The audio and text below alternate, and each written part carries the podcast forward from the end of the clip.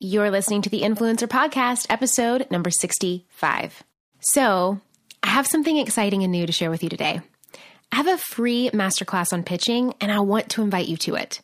During this jam-packed masterclass, you get access to my 5 steps for helping bloggers and influencers like you land paid brand collaborations, media coverage, and negotiate better deals. This free masterclass gives you the confidence, email sample copy, negotiation skills, and actual rate tips that you can start charging for blogs, social media posts, YouTube videos, or however you want to best give content to your hard-earned audience. It is the fastest way you can get paid for your influence, hands down.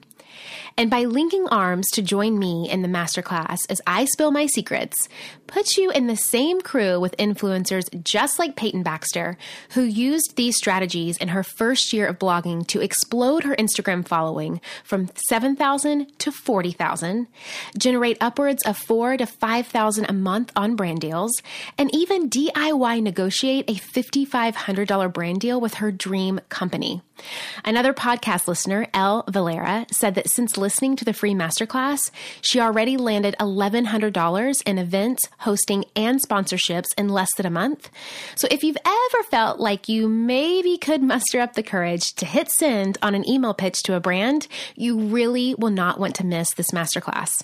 You can sign up at pitchitperfect.net/webinar. Again, that's pitchitperfect.net/webinar. Before we dive in, I want to give my warm appreciation to our reviewer of the week, and that is Sarah Gaddis. And she says, I discovered Julie's podcast a little over a year ago, and I love it. I listen to it in the car, out walking, when running. I am excited to do all those things just so I can listen to another episode. She has some amazing guests, most of whom are incredibly inspiring entrepreneurial women with wonderful insights and advice to share. Well, thank you, Sarah, so much for your review. I am so glad that you love our guests as much as I do, and this podcast is helping you so much. So obviously, I want to hear from more of you who are listening in each week, so make sure to subscribe to the Influencer Podcast over on iTunes and give us a review so I can highlight your review in an upcoming episode. And make sure to screenshot this episode on your phone and tag me and Christina Scalera on your Instagram story, # the Influencer Podcast and @ Julie Solomon, to let us know that you're joining in today, as you know that I love to share those screenshots on my story too. Now let's get into it. Welcome to the Influencer Podcast. Each week, Julie Solomon, a marketing strategist and New York Times best-selling publicist, takes you behind the scenes with successful influencers, bloggers, and industry elites in conversation to share how they engage, persuade, and grow their unique influence. Her mission is to share exclusive insider tips, wisdom, and action-based tools to help you strengthen, monetize, and build your own industry-leading influence. This week, we have the one and only Christina Scalera from The Contract Shop on to discuss all things contracts, communities, and how to make your content work for you.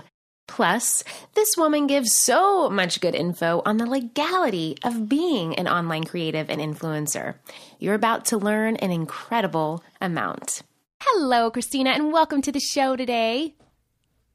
Hi, Julie. Thanks for having me. Yes, and thanks for coming on. I know that this has been a long time coming. I feel like you and I have been talking about this, I think since last year, about having you on the show to share your goodness and your wisdom and your legal knowledge. So I am so glad that we are finally here, and today is the day.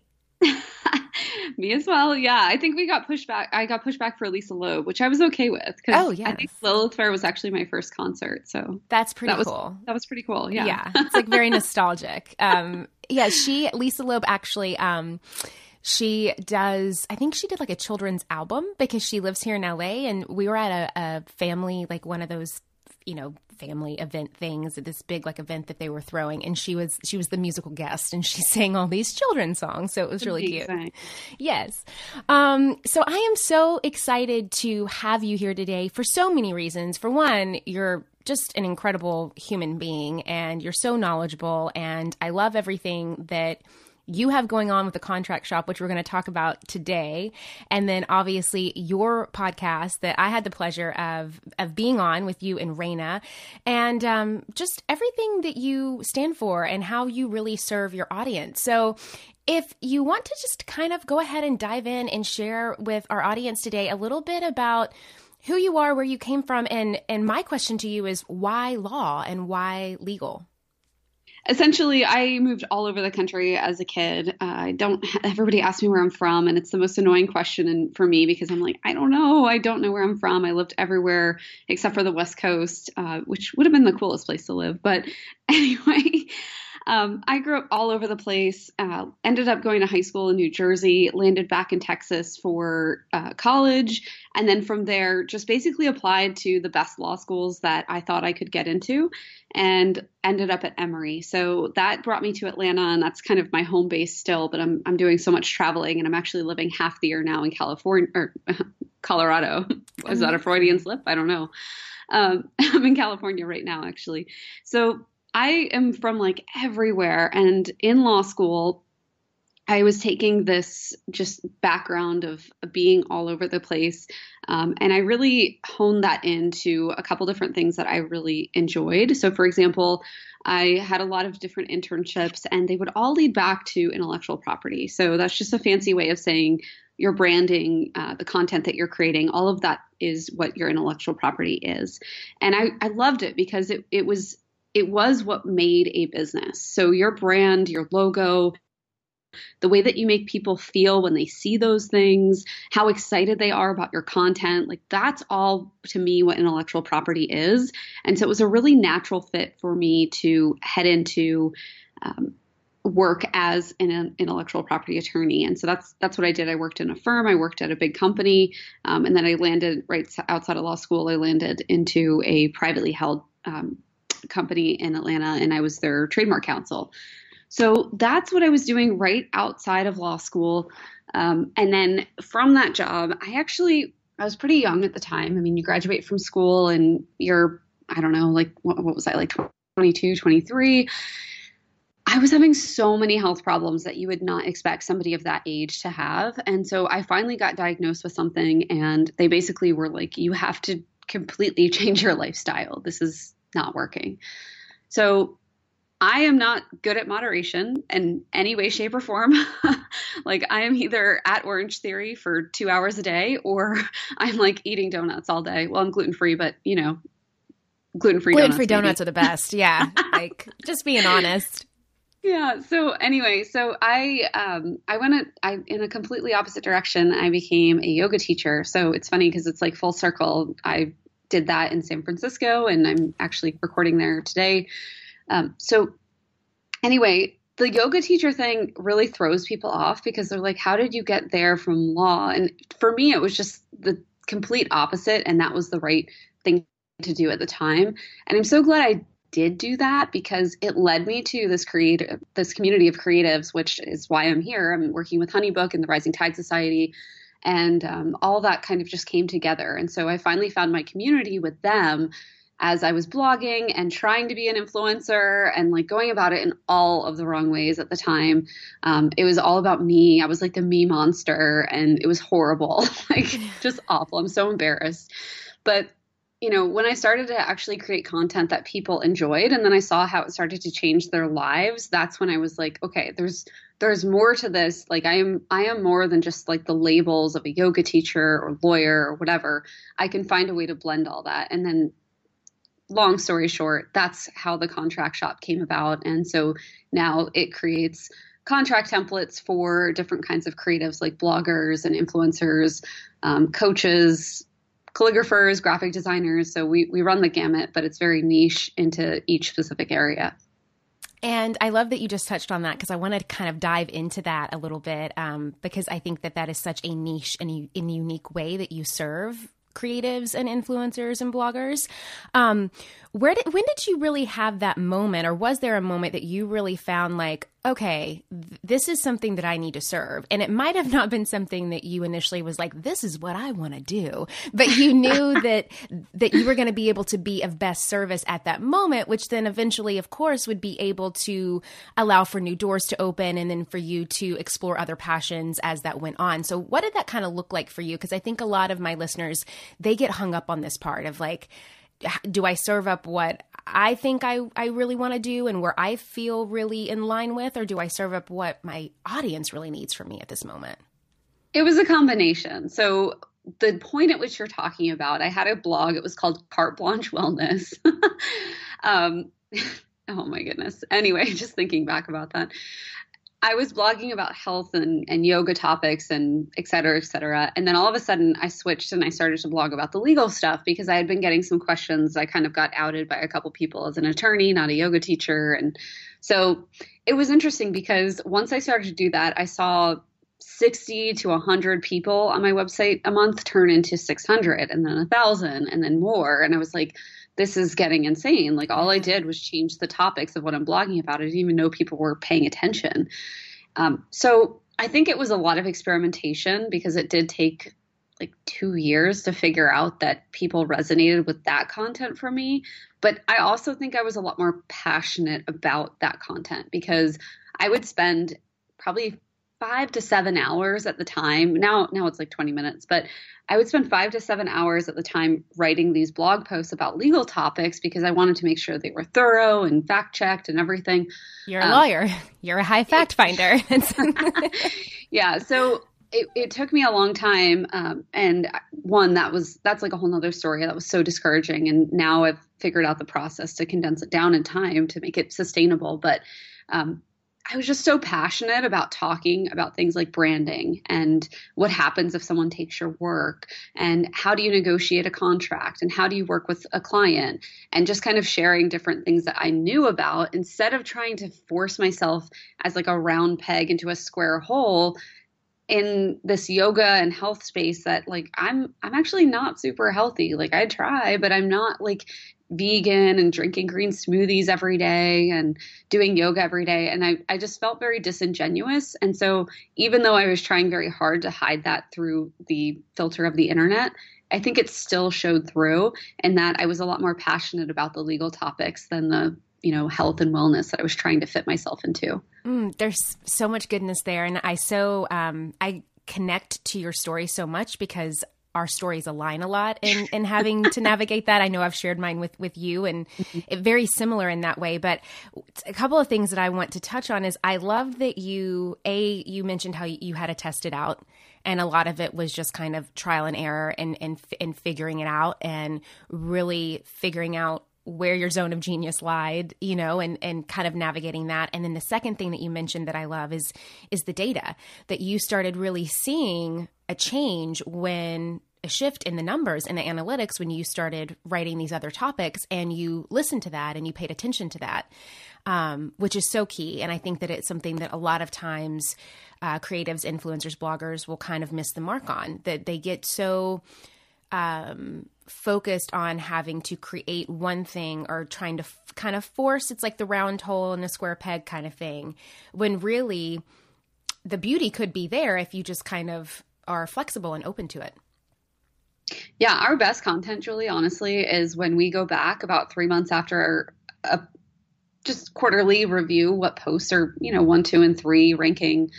And it's not hard. Like I'm not a math or analytic type person when it comes to that. But, you know, just looking at what has gotten the most traffic on Pinterest, I mean, they make it super easy. And then we just go, my team and I go back in and we just add a couple paragraphs, rearrange the content, update anything that needs updating, change the images. And it gets, I mean, we've had 2 articles go viral a second time because of that. It's like on Pinterest. So it's like, just little tiny things. It didn't take time. I love this. And I hope everyone just heard what she said, because this is a huge takeaway. So you do quarterly reviews with your team. So it's not like it's every 90 days, 4 times a year of the analytics. You find what the top 3, top 5, top performing posts at the time. And then you go back to refresh it, make it, you know, refreshing and new, maybe adding photos or a new paragraph. And then that allows it to then target an even wider net and go even more viral than it already was.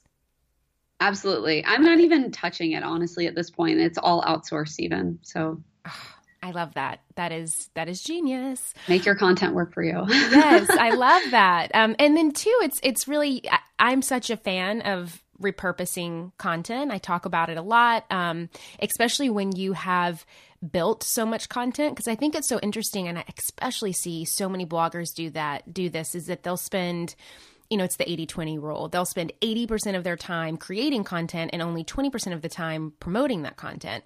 And I'm always trying to help them flip that, because why spend more time when you already have spent so much time creating this amazing content that so many people haven't seen yet? So I love your takeaway that you just gave us, and really just those simple steps that I think that we can all start to cultivate within ourselves or our team. And even if you don't have a team, you can do quarterly reviews yourself and tweak and refresh that way to get to a place that you can hire it out or have a team help you with it. So I love that. Thank you. Yeah, absolutely. I want to touch on, because you mentioned this very briefly earlier about how there was a time that you were figuring all this out and it was very discouraging. Can you share a little bit about that when you were kind of probably at a low, and how you were able to still see the good and to really overcome that and to stay consistent and to keep doing it? Oh my gosh. Yeah. At a low is an understatement. I thought the yoga community, it's like part of why I chose that, I think, because it felt so welcoming and pure and authentic. And some of you are already out there rolling your eyes and laughing because you have realized what I have. And not everybody is like this. There really are some good people in it. But what I found, and maybe it was because of the communities I surrounded myself with, it was, without getting into detail, like there were lots of women that I hung out with that were on the covers of magazines and doing all this stuff. And then you would meet them in real life. Like one of them actually told me when I asked her how she was doing that she doesn't make small talk and I should stop talking to her. And I saw her on the cover of Yoga Journal a few months later and I was like, wow, okay, you're so sweet. That's encouraging. And so she's on the cover, like, love everyone. Exactly. So it was just a lot of hypocrisy. And again, I think it was probably because of where I was coming from. Like I was coming from a very scarcity mindset. So I don't want to blame it completely on the community, but I just want to say that for me personally, it wasn't the right community. It wasn't the right fit. And I knew that because every single door was getting slammed in my face. And it was just so hard to do anything. It was hard to collaborate with people. It was hard to blog for other people. It was hard to try to just forge relationships and any kind of friendship. Everybody was like out to get it for themselves. And it just was so hard. And, to be told no, no, no, no, no. And then like the little tiny yeses that I did get, people would take advantage of me because I was new or I didn't understand how the process worked for whatever it was that I was trying to do. It was really discouraging. And so then to just kind of take a step back and take like a month or two where I just didn't try so hard. And I started to just do things that I enjoyed. I took some calligraphy workshops. I started to design my own blog post graphics and just had a really good time, like not associating with what was dragging me down at the time and pulling myself back out of that. That was really how I got out of that and then into the new community that I'm still a part of. So it was hard because it was everything was going wrong. Like every door that could be slammed in my face. Anytime I tried, everybody's like, just try and you'll eventually succeed. It was like, okay, it's been 2 years of trying. This is not happening. So what gives? So yeah, I think that was a really low point, but just giving myself space, pulling myself out of that situation, putting myself, I talk a lot about this with like any kind of, I don't do coaching per se, but I have like a consulting program. And so a lot of the times the women in there, what happens is we all get stuck in these patterns. We have these stories in our heads about ourselves or about the outcome of a situation. And what's really important is just to pattern interrupt. And so that was what I was doing during that time. I didn't realize it, but just interrupting the pattern of negativity and scarcity. And I want to make a note because I think that it's a true testament just to how incredible you are as a human and how in tune and alignment you you seem to be, what I make up about you, is how brave it is of you to really take ownership of that situation that you just explained. Because I loved when you said, you know, even though there might have not really been the best kinds of people that I needed to surround myself with in that moment, I also knew that it was a projection of where I was coming from. And it was my own scarcity and limiting beliefs and not really showing up as my highest self. And so that's what I was receiving. So when you talked about kind of that scarcity and really taking ownership of that, I think is so many times is the first step that leads us to empowerment into living our brilliance. And I loved when you also mentioned about the doors being slammed, because that's always, to me, that's God's way of being like, nope, you know, like I'm not, no, like I know that you keep trying and keep trying to force this, but no. And so I love that you were able to really see that and listen to it. And I feel like that's why you are where you are today. And you have such an amazing company, and you are able to serve a beautiful audience because you were able to really get honest with yourself in that moment.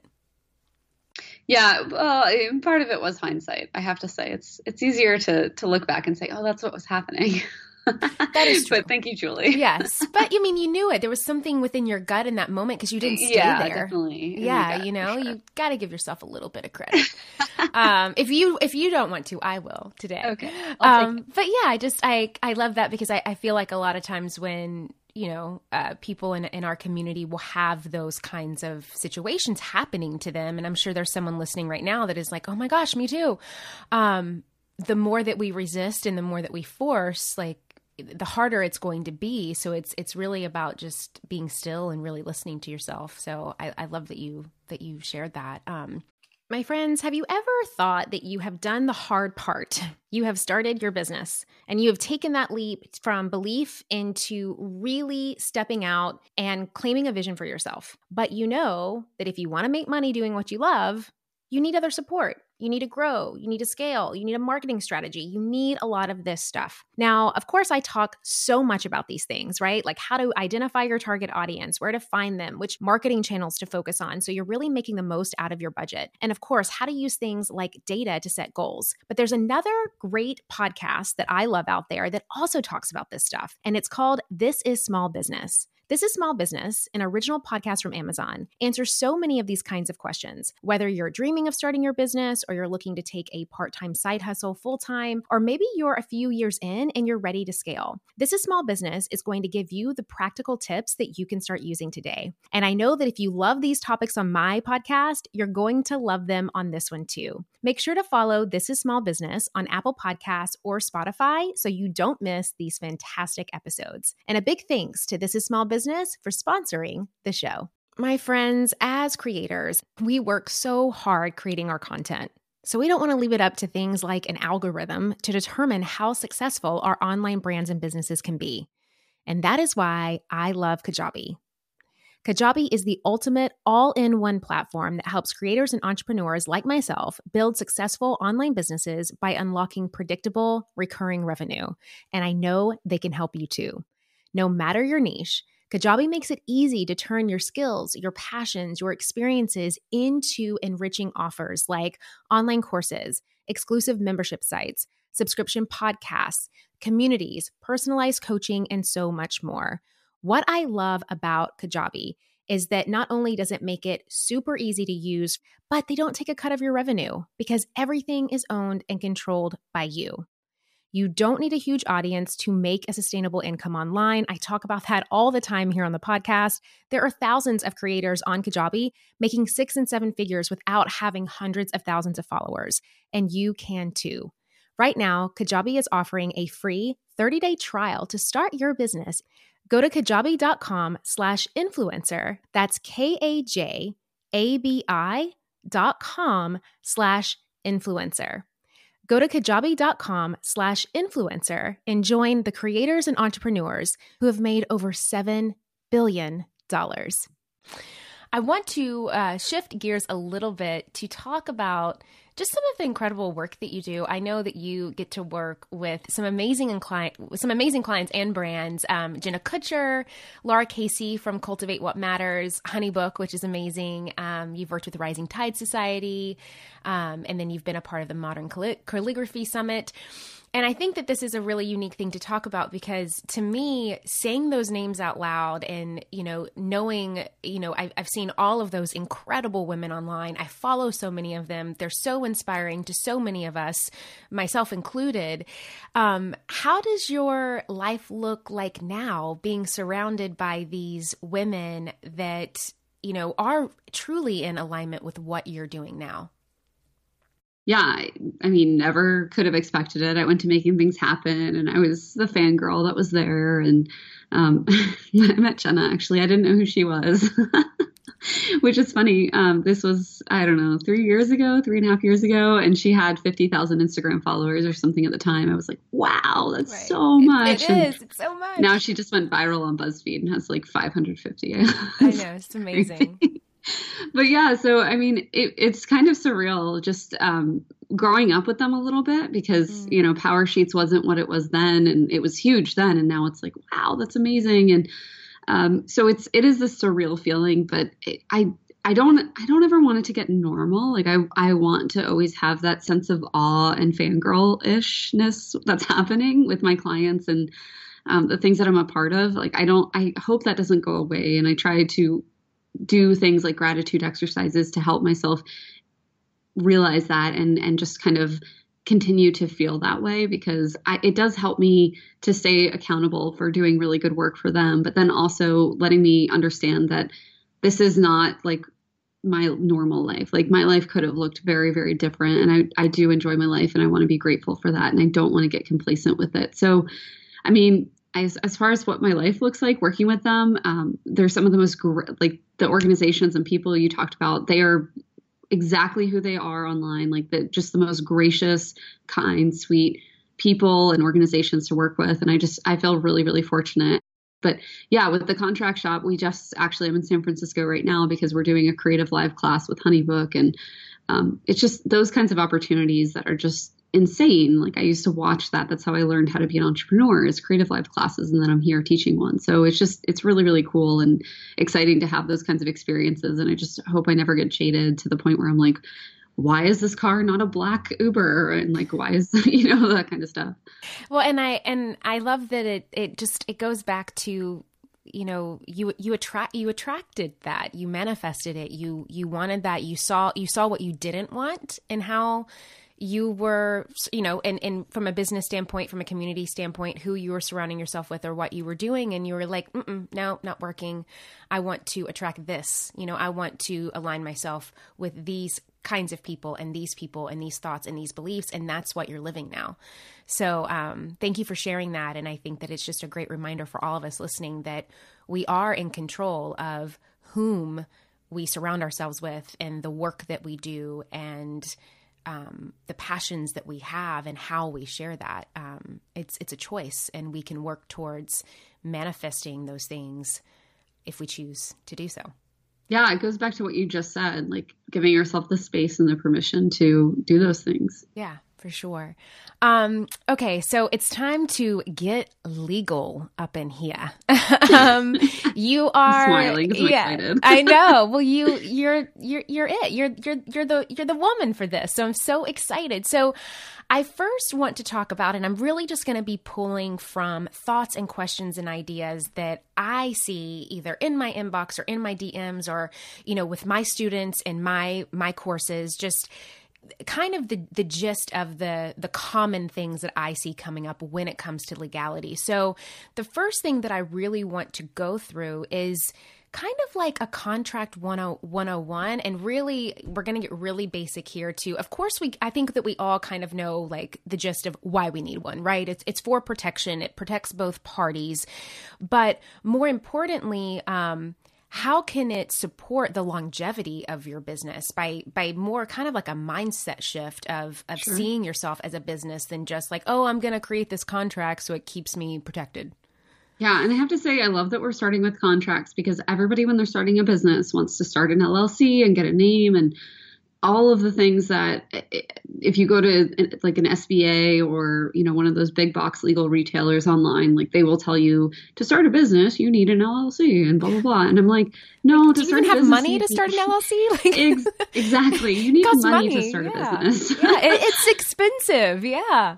Yeah. So why don't we start with money and get clients, because service-based businesses are easier to start than products. Right. So and a service-based business needs some kind of client agreement. And for me, a client contract has always been about the relationship between the parties. So what I mean by that is, if you don't think about the good experiences you have had, either working with somebody, it doesn't have to be in the blogging or the influencer world. It could just be like a plumber. So think about like a time that you've had a problem and when you had a really good experience, and then think about a time when you've had a problem and nobody was there to help you and you just couldn't find any help that was reliable or consistent or cheap or whatever. And then compare that to the good experience where it was probably, you know, affordable or reasonably priced. They came on time or when they said they were going to, they showed up, they fulfilled the expectations, maybe a little bit more, and then they left and you had the result you wanted. So to me, that's how a good either influencer to brand relationship should work, or client to service provider relationship. And that all starts with basically a list of expectations and outcomes that you are facing as a team together. So if you're not approaching this as a team, then that's when things do start to get kind of adversarial, and you start to have that icky feeling like you're being taken advantage of.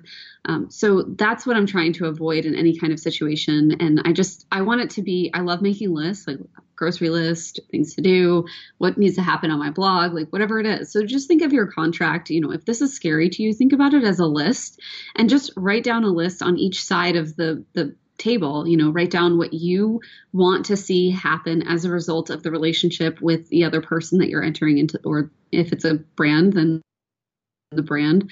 What do you want to happen? You know, do you want them to share it on their channels? Like, do you want them to pay you a certain amount of money? Do you want them to connect you to different influencers as part of like a collaborative campaign? Like, what is the end goal for you?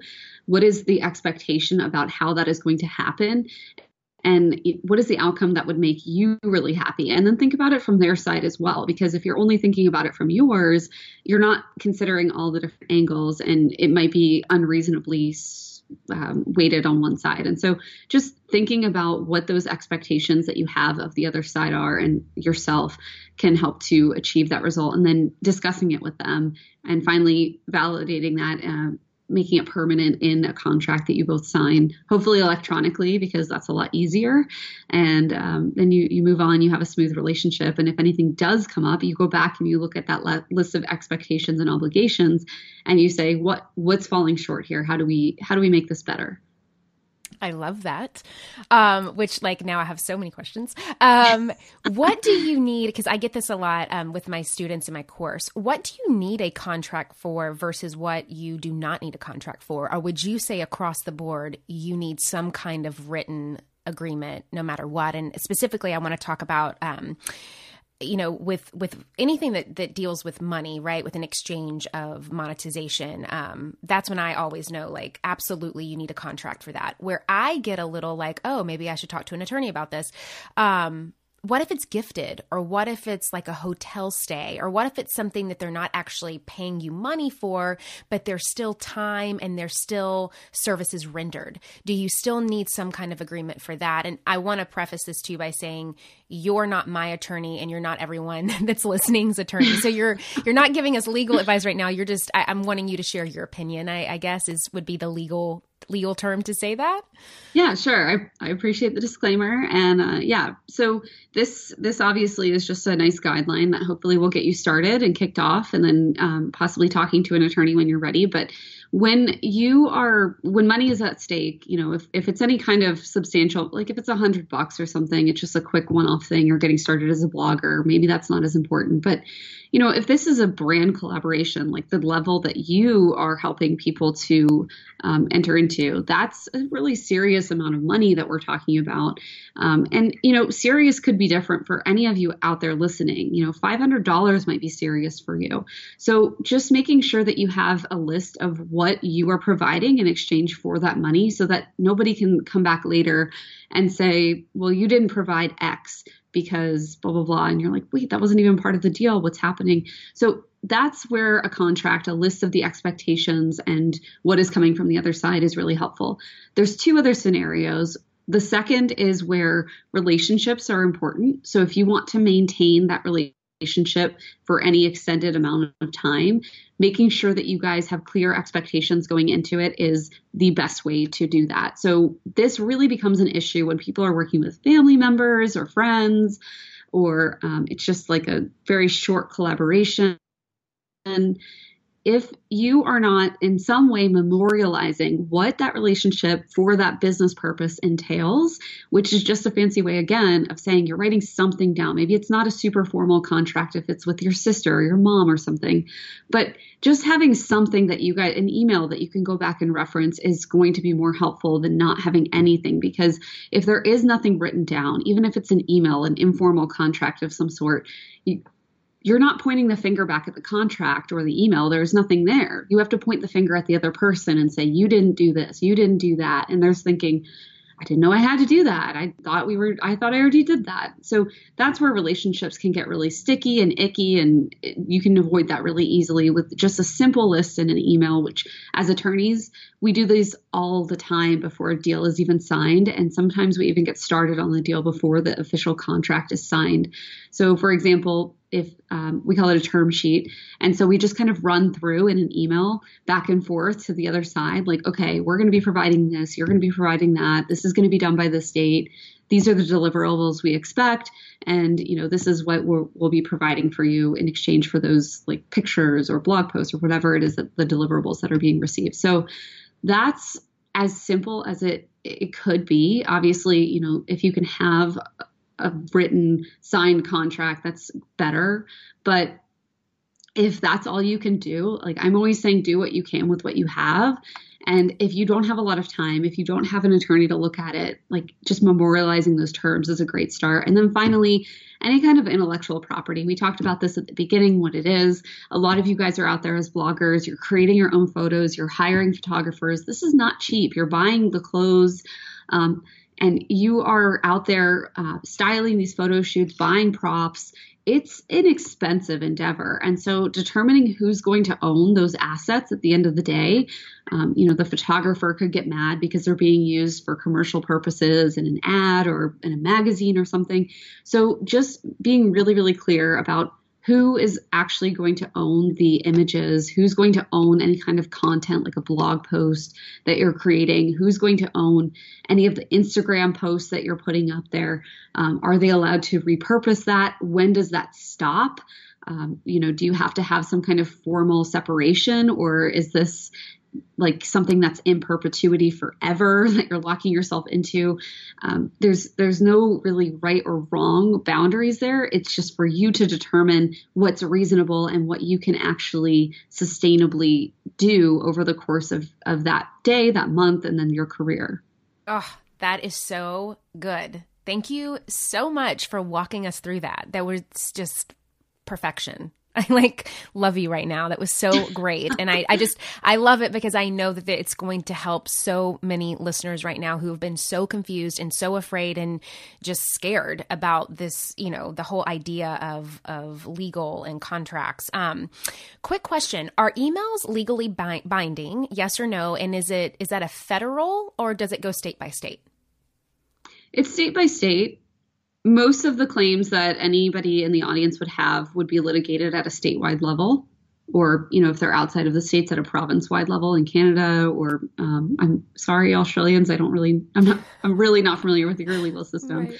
Right. So yeah, I mean, federal claims are very difficult to bring, and it involves a lot of different factors, which would be really boring for me to go into here. But yeah, so that's a great question though, because we enforce things. When I was at my companies, we would enforce things via email all the time. These term sheets that I was talking about, mm-hmm. We would absolutely litigate those. And if for whatever reason, we had the term sheet, but the final contract hadn't been signed yet, which happens a lot. And this is like big multi-million IP licensing deals that we're talking about. So what would happen is something would be in the term sheet that wasn't in the contract, or they didn't want to add it to the final contract. Meanwhile, we had already started working on the deal as if the term sheet was going forward, because we had already negotiated that. It was done. All we had to do was formalize it, throw it into the agreement, and sign it. So we would absolutely litigate that all the time. Emails are definitely legally binding. Again, they're written. I love that they are time and date stamped. There's not like magical language to officially have a contract. So emails could be seen even as contracts themselves, but you know, that's why the gold standard is just to have that. If you can have a template and you can just take what's in that email and copy and paste it, you know, so that it's very simple and easy for you. It's a process that doesn't take much time on your end. That would be a better standard. And one last thing I want to say too about the formal contracts is like people forget to sign them a lot. So you send them, the other side signs, and then you forget to sign that. I have seen instances in my legal career where that has actually come back to bite the person in the butt. So you want that's the thing is about your contracts is you want that to be there to protect you. And if you don't sign it, you've done all this work for no reason. It's no longer there for your protection. And so just remembering little things like that. And then finally, one last thing about signing. A lot of people don't know that they can sign as their company. So anytime I'm hiring a new contractor, everybody always sends me the wrong contract because they want to, make the agreement between me personally and them personally. And I said, no, I want my company to be the one signing this. I am only signing this as an owner or, an attorney at my company. Like this is not something that I'm signing in my personal capacity. And the reason for that is because I don't want, if something goes wrong or I end up owing them a lot of money for something or whatever could happen. I mean, I don't think these things are a possibility, but if anything did happen, I would want my company to be the one who is liable, not myself personally and not my personal assets. And so I think it's really difficult because a lot of times we are our brand, right? Like Jenna Kutcher is a personal brand. Gary Vaynerchuk is a personal brand. And it's really difficult because in our heads, like that's us. But then on paper and legally, our company, our LLC or whatever kind of corporate formation you have, like even though you are the influencer that's the face of your brand, it's still your company who's entering into these agreements to take care of yourself on the back end if anything were to go wrong. And so it's a very difficult distinction I see a lot of creatives and bloggers having a hard time with. But it's worth mentioning because it kind of drives me crazy because everybody's putting themselves at risk for such problems later if anything were to happen. Oh, and that's such a great just gleam for everyone because I think a lot of times people, no matter how small it may seem, you never want to be held personally. I mean, personal liability is everything. I mean, it's such a huge thing. So I'm so glad that you touched on that. Because I think a lot of times people don't, if they don't really see themselves as a business, then it's hard for them to think that way. You know, they're like, oh, I'm just a blogger and I'm just like, doing these cute brand deals. And I'm like, yeah, but you're signing contracts, like you're binding yourself to these, to these brands with these specifications. You're doing services, you're doing, you're rendering things, services for this brand that you don't ever want to be personally held liable for if anything were to ever happen. Right. Like, yeah, I love it. And that's definitely, you should point back to the episodes on your podcast that point to the mindset piece of that, because that's like a whole nother thing is convincing people that they actually are a business. Exactly. 200%. One thing that I also want to ask you about, and you kind of, you actually mentioned it before, so I want to dive into it a little bit, because I've seen it a lot in contracts that, that just myself as an influencer and blogger working with clients, working with students, and it's that word perpetuity, or it usually says in perpetuity. I would love for you to let our audience know what that exactly means and how that can actually be a make or break in a lot of cases if they're not reading the fine print as well as they should be.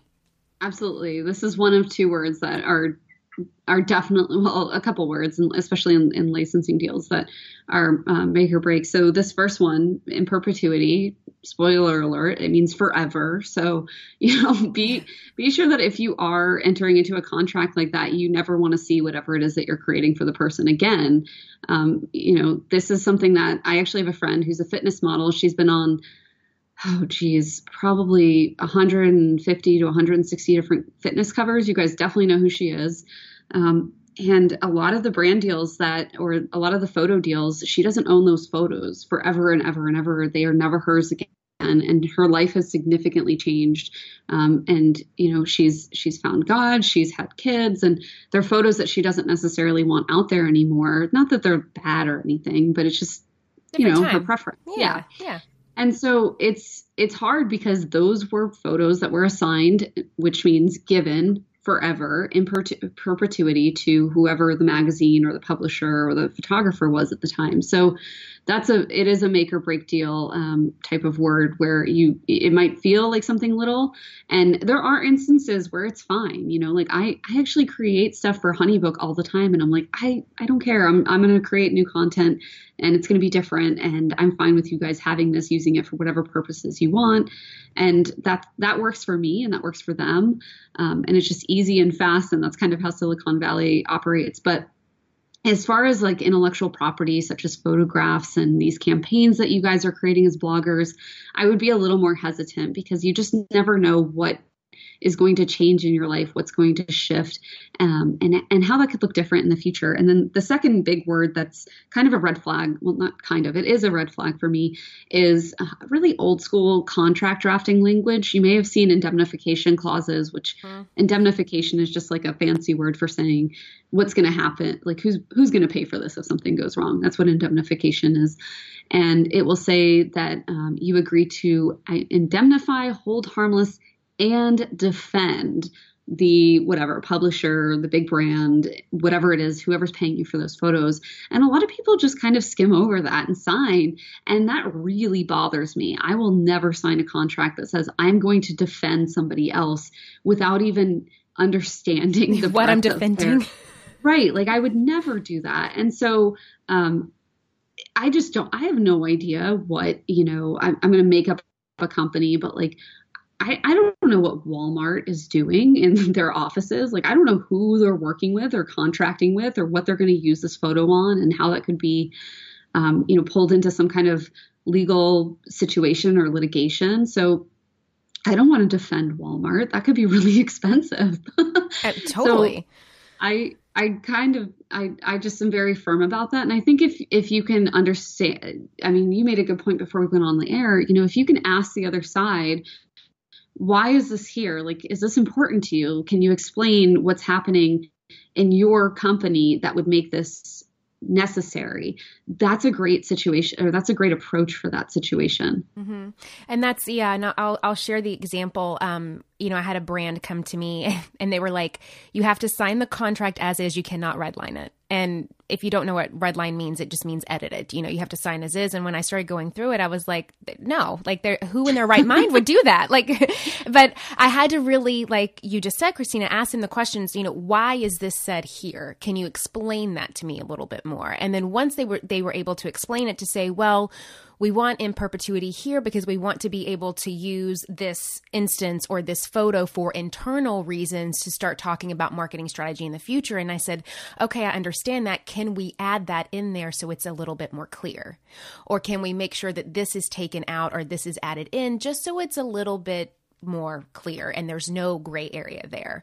So I think that, you know, just having that conversation is super important. So both parties feel comfortable, not only have a clear understanding, but feel really comfortable with signing it. And, you know, another thing for me is that when any brand tells you that you have to sign it this way, you cannot give any edits and you have to agree to every little thing that they say, I would be extremely weary to work with a brand like that anyway.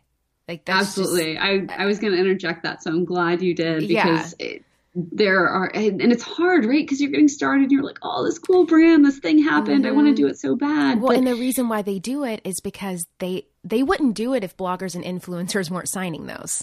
the reason why they're doing it is because they can get away with it, because they'll say that to a blogger and influencer, kind of scaring them, like, you're not going to get this deal unless you sign it in this exact way, and you can't edit it at all. You cannot send us red lines. And so the blogger's like, oh, cool, great. Yeah, I'll do it. That's $3,000, $5,000, whatever. But you don't, I mean, you could be signing your life away. Yeah.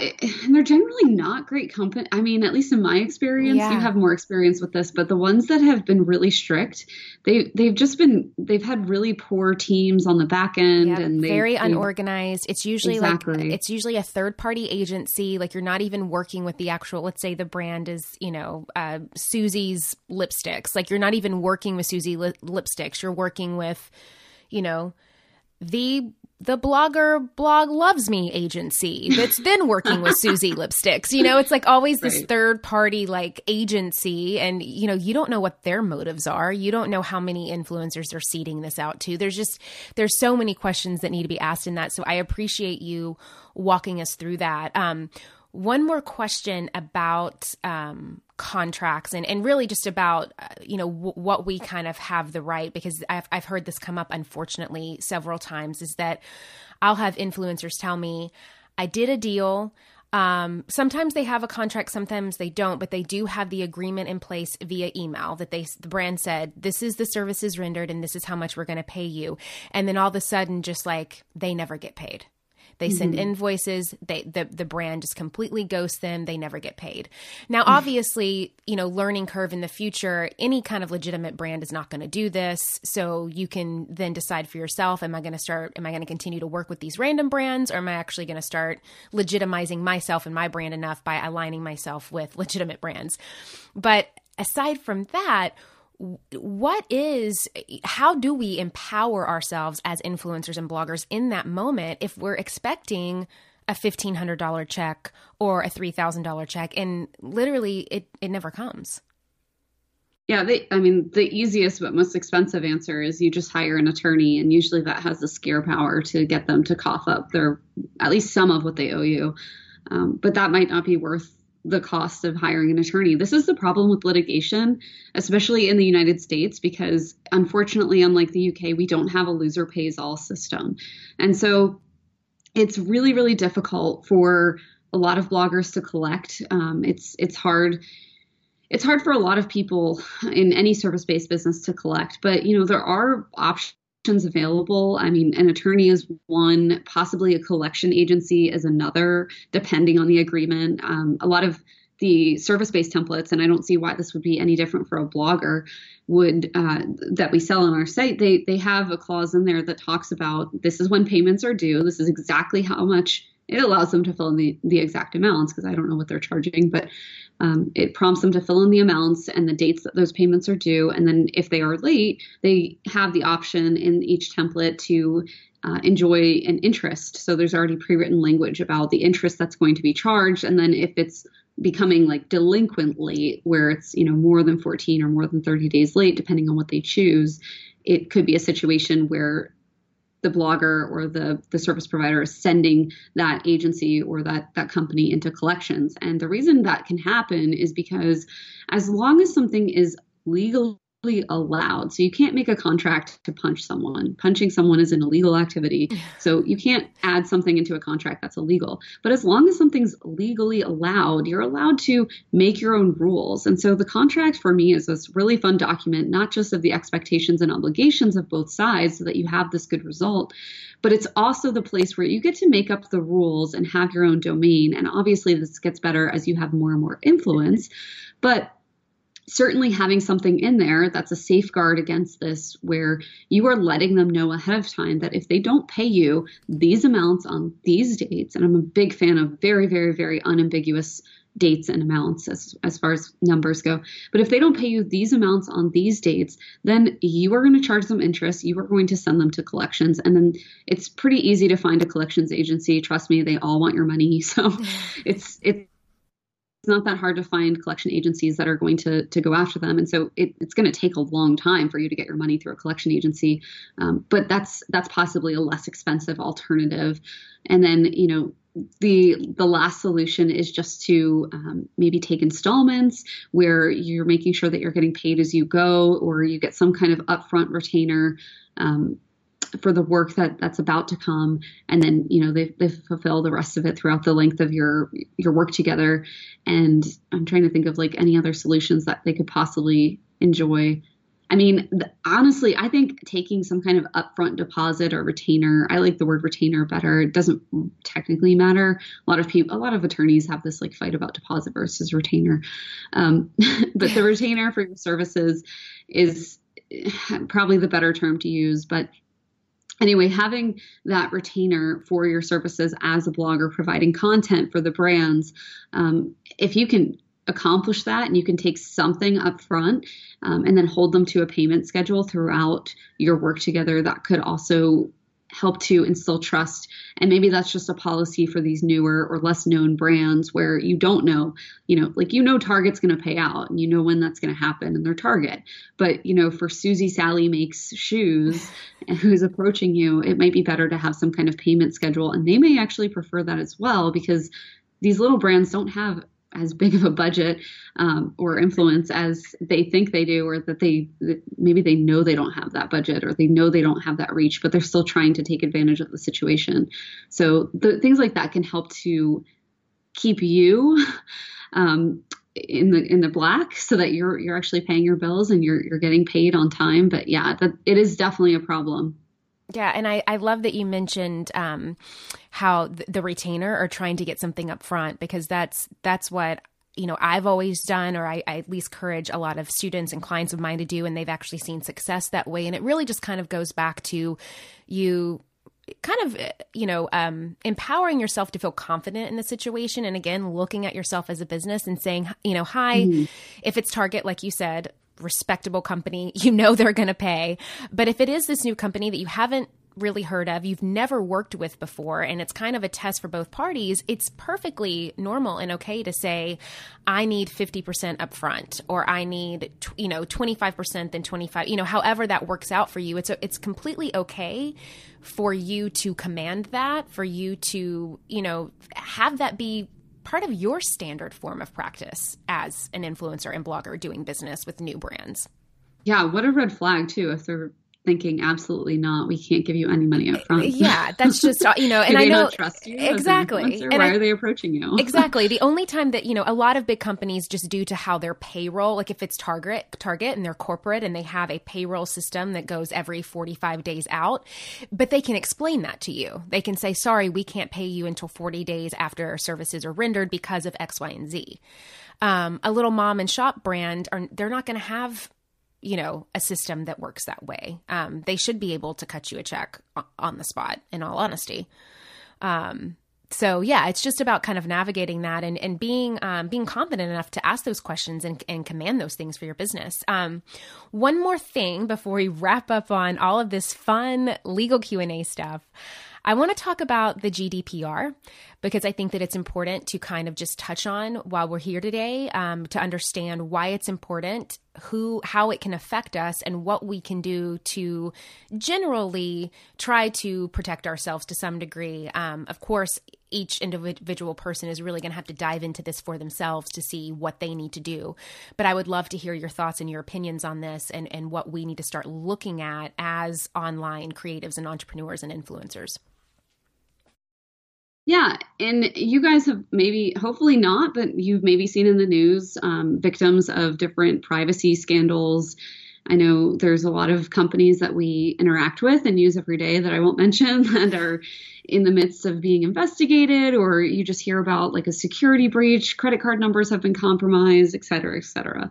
I think we're all kind of getting used to hearing about those things. It's like every day there's somebody new that's emailing us and saying their systems have been compromised. And so what the GDPR, the General Data Protection Regulation, is designed to do is to help make those situations a little bit better and more transparent. And so it's coming out of the European Union. And so it actually, for a lot of US, Australian, and Canadian-based bloggers, it's not going to affect them as much, but it's still important to pay attention for two reasons. The first reason is because it's eventually coming our way. Things are not going to go back. It's kind of like taxes. Like once a tax is imposed, it's very, very unlikely that that tax is going to be repealed at some point. And, you know, you're more likely to see more taxes than less in the future. So similarly, with regulation, especially surrounding this privacy stuff, as the internet becomes a little bit more sophisticated and mature, we are going to see more and more of this in whatever country we are in, especially these big countries that deal with a lot of net usage, like America, Canada, Australia, etc. So the European Union has decided that they are imposing these regulations on anybody that has a significant amount of traffic or sales from European Union countries. And that does include the UK, because the UK is part of the EU until March 29th of 2019. And they are actually, the UK is, because they're leaving the European Union, they're actually thinking about very, very similar regulations that will apply. More like, it really remains to be seen. Like, I don't want to get too technical, but basically this is coming our way. Like whether it comes on May 25th, 2018, which is technically the compliance deadline, or in 2 years when America decides to enter into a treatise with the European Union and has the same rules, like this is coming our way. So I mentioned the first reason why you should pay attention. The second reason you should pay attention is because, yes, there are fines, and they're ridiculous fines, up to $20 million or even more than that if you're making more than that every year. But I don't think that applies to this audience for the most part. If you are, you should definitely just hire an attorney if you're making more than $20 million a year. But we all use these software programs in our businesses and with our blog. So whether you're on WordPress, Squarespace, I have Shopify actually for the Contract Shop. We are using apps and plugins and ActiveCampaign, ConvertKit, MailChimp, Facebook ads. Like these are all services and products that we are using to build our businesses and to grow our influence. And the way that the GDPR is going to affect these is that if someone is not in compliance with the GDPR, it remains to be seen, absolutely, but my hunch, and based on a lot of different people that are talking about this, my hunch is that there will be a point at which these service providers of these platforms, of these products that we are all using and consuming, will have the option or be forced to kick us off of those services for being in noncompliance. And so while you probably aren't going to see a huge fine coming your way, what is more likely is that you could find that your ActiveCampaign or your ConvertKit account has been suspended for some reason, and then you find out that reason is because your website isn't GDPR compliant, and they don't want to be associated with somebody because they, as ConvertKit, or they, as Facebook, don't want to be facing GDPR fines. So that's a possibility. It remains to be seen.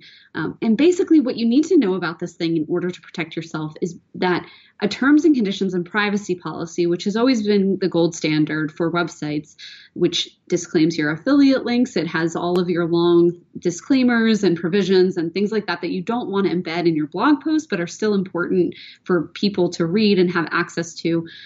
Those terms and conditions and the privacy policy that would have housed those, it's just no longer enough. And so that's a great start. And those things need to be GDPR compliant by talking even more specifically about what kind of data you are now collecting and what you're doing with that data. So for example, any kind of analytics that you're running, any kind of cookies, any kind of Facebook pixel, Pinterest pixel, those are the types of things that we now have to absolutely disclose, and it has to be very specific. So it's no longer very general. We're going to be collecting certain information, your name and email address when you opt in, da, da, da, da. So that's the first thing that's changing. The next thing that's changing with the GDPR in order to be compliant is that we have to get absolute consent. So we have to have some kind of record of when somebody opted in and consented to our website or freebie, to receive email marketing communications from us. And I think that we're going to see a lot of really cool tech develop in this space that takes care of the problem for us. But until then, everybody's kind of scrambling. And so one little workaround that I found for this, because I work with a lot of influencers that they don't want to shut down their marketing campaigns, and they don't want this to be prohibitive for US-based users or Canadian users, et cetera, et cetera. And so one workaround that I have found that I'm implementing on my own site and that is working for them is putting some kind of European Union cookie bar. So these are the cookie bars that have become more and more popular in the last 6 months that you probably have noticed when you go to news sites or when you go to just different blogs that pop up at the bottom. They're annoying. It says the site uses cookies. Do you agree and accept the cookies? Learn more, whatever it says on their particular bar. But the cool thing about those cookie bars is that you can actually customize the text. And so while this still doesn't bring you totally into GDPR compliance, it's a great first step. And it is also a great step to see that or to inform people that you are trying to be in compliance, which is probably more important at this point. Maybe in a year, they're going to be a little bit more strict. And so you can add GDPR compliancy language there onto the cookie bar that talks about what kind of information you're going to be collecting from them on your site, just copying and pasting that from your GDPR compliant privacy policy. And the EU cookie bars I love because you can actually set it to track when people have an IP address from the EU, and when the cookie bar, the technology recognizes it, it shows it to the EU users. So it's not showing it to everybody. This is really helpful if your audience is primarily based not in the EU, but you still want to be compliant so that you're not running into any risks later. So finally, the third thing that we're going to see that changes, again, I said the storage and the information that we collect, that's the first big change. The second big change is the consent. And so we've kind of touched on both of those issues. But the third way you're going to see the consent change is that we're going to start to see a lot more checkboxes underneath the name and email form when people are opting into our freebies. So they will be checkboxes that people have to affirmatively consent to us collecting that information at the point of the opt-in. And then just as kind of like a little bonus fourth one, if somebody under the GDPR requests that they want their information back, which is now a request that they can make to any business owner, they can, you are required as a business owner to give that information back to them. Last thing, because I actually thought, bonus 2.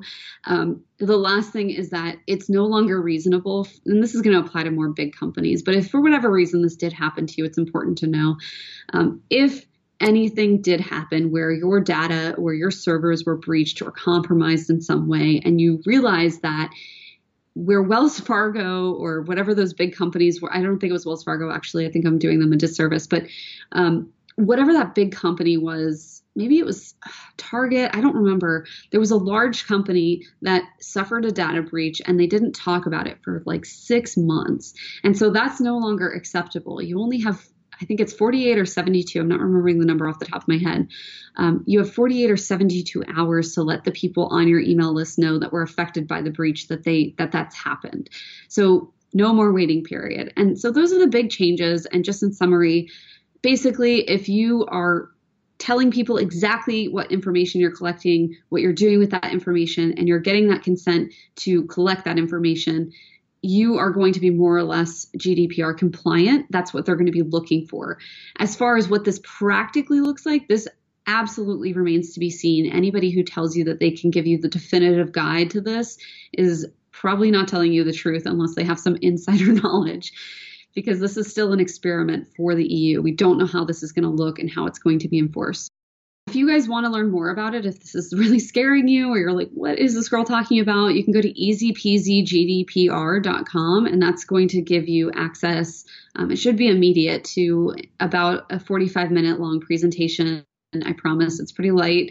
It's not really heavy or full of legal stuff. It's very easy to understand. And so that's going to help you to understand this a little bit more as we hit this compliance deadline very, very soon.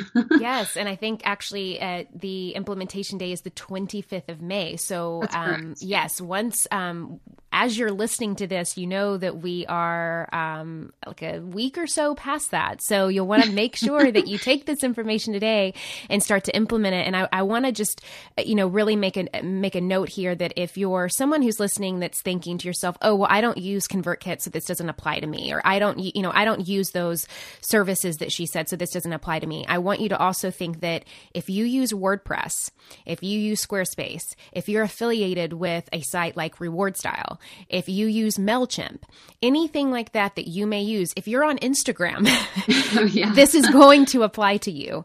So you really, really need to take this serious. You need to do your due diligence. And I just so appreciate you diving into that so beautifully, so explicitly, and giving us so much information. Thank you so much for that. Yeah, of course. So I want to chat a little bit before we wrap this up about The Contract Shop. Tell me what it is. Tell me what I can find there and how it is set up to serve me. Absolutely. So if you go to thecontractshop.com, pretty easy, obvious name and domain. We first and foremost, I am focused on creating the best content that I possibly can. So I actually have a whole content team. So it's myself and a couple different copywriters, and we're all creating the content, editing it, making it something that's really easy to consume and fun and engaging, because I really hope that people do have a good, strong legal foundation in their business, and that they're having a great client experience that's leading to more business. Because yes, while I love to give that to you guys very selfishly, it leads to more sales for our products. I'll be totally honest about that. If you have a thriving business, then you have clients and you have a need for The Contract Shop in your life. Ta-da! So that's first and foremost where we are coming from. And then obviously the product that we sell are contract templates, and they're very, very specific to individual niches. And the reason for that is because if you go to some of these big box legal retail sites, what you will find are very generic service agreements or freelancer agreements, or even they've started to get a little bit more specific. So I've even seen like a wedding planner agreement, but they're not in the industry. Like they don't get it. They don't do weddings. Like any kind of template that I create, it takes me a while because I'm out there on the ground learning about what it is if I'm not doing that service or providing that on some level myself. So for example, I second shoot weddings sometimes just to get in there and see what the wedding planners are doing, just to see what the photographers are doing, just to see like how hungry are you by 4 p.m. when the shoot has been going, the photos have been going on for 8 hours at that point. So those are the kinds of nuances that I really like to bring into the templates.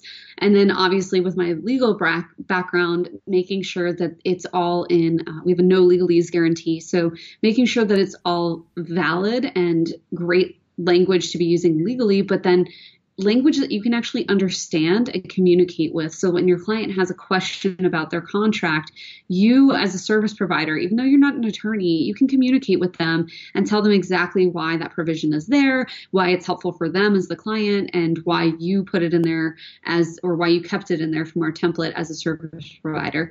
And so it's all on Shopify. We could do a whole nother episode on Shopify. I love Shopify. It's super easy to just throw it in your cart, check out, move on. You have an account, you can access it 24/7. So that's all about The Contract Shop. I love it. And where can we find The Contract Shop and start to kind of dive into all the various different options that are there and seeing which one is the best fit for what we may need? It's at thecontractshop.com, and that's also our Instagram handle, but I'm more active on mine personally, which is Christina Scalera, so at Christina Scalera. And, I would say that Instagram and our website are the best places to go. And then we will find you. We're good at that. We will find you on Pinterest and Facebook. So you don't have to find us there. We're going to find you. That's amazing. Well, before we wrap this up, I would love to know, what does influence mean to you? Influence means to me the ability to bring something that makes others happy and make it something that's accessible at a mass scale. So for example, if you are able to bring some kind of positivity, whether that is actual happiness or just something that moves someone closer to that, if you're able to bring that to them and you're able to do that at a large scale, so to an audience of, whatever your influence is, whether that's 1,000, 10,000, 100,000 more. That's what influence means to me. And that's why I think you guys are all out there doing something so amazing for the world. I mean, I don't care if you're just putting like lipstick on and comparing different makeup, like that's valuable. And that makes people really, really happy. I love that. It makes me happy. So that to me is what influence is. And, maybe it's not brain surgery, but it's important. And it has a really, really valuable place in this world. So I hope nobody ever discounts anything that they do. I love that. Thank you so much for ending us on such a beautiful note and for all of your just wisdom and amazingness. I so appreciate it and look forward to everyone soaking this up and stalking you. So thank you so much. Thank you, Julie. Wanting more insights? Well, good, because more is waiting for you within our Influencer Podcast Facebook group. The group is a fabulous place to dive deeper into each episode with myself and other listeners and to receive exclusive bonuses relating to the show. We'd love to have you there. So visit facebook.com/groups/The Influencer Podcast to be a part of this wonderful community. Are you ready to create your own industry-leading influence? For show notes, downloads, and action-based tips, head to www.theinfluencerpodcast.com, where you can find out more about this week's episode, guest, and our host, Julie Solomon. If you enjoyed this week's episode, please take a minute to go to iTunes and leave a review so we can help other influencers like yourself build their own successful business.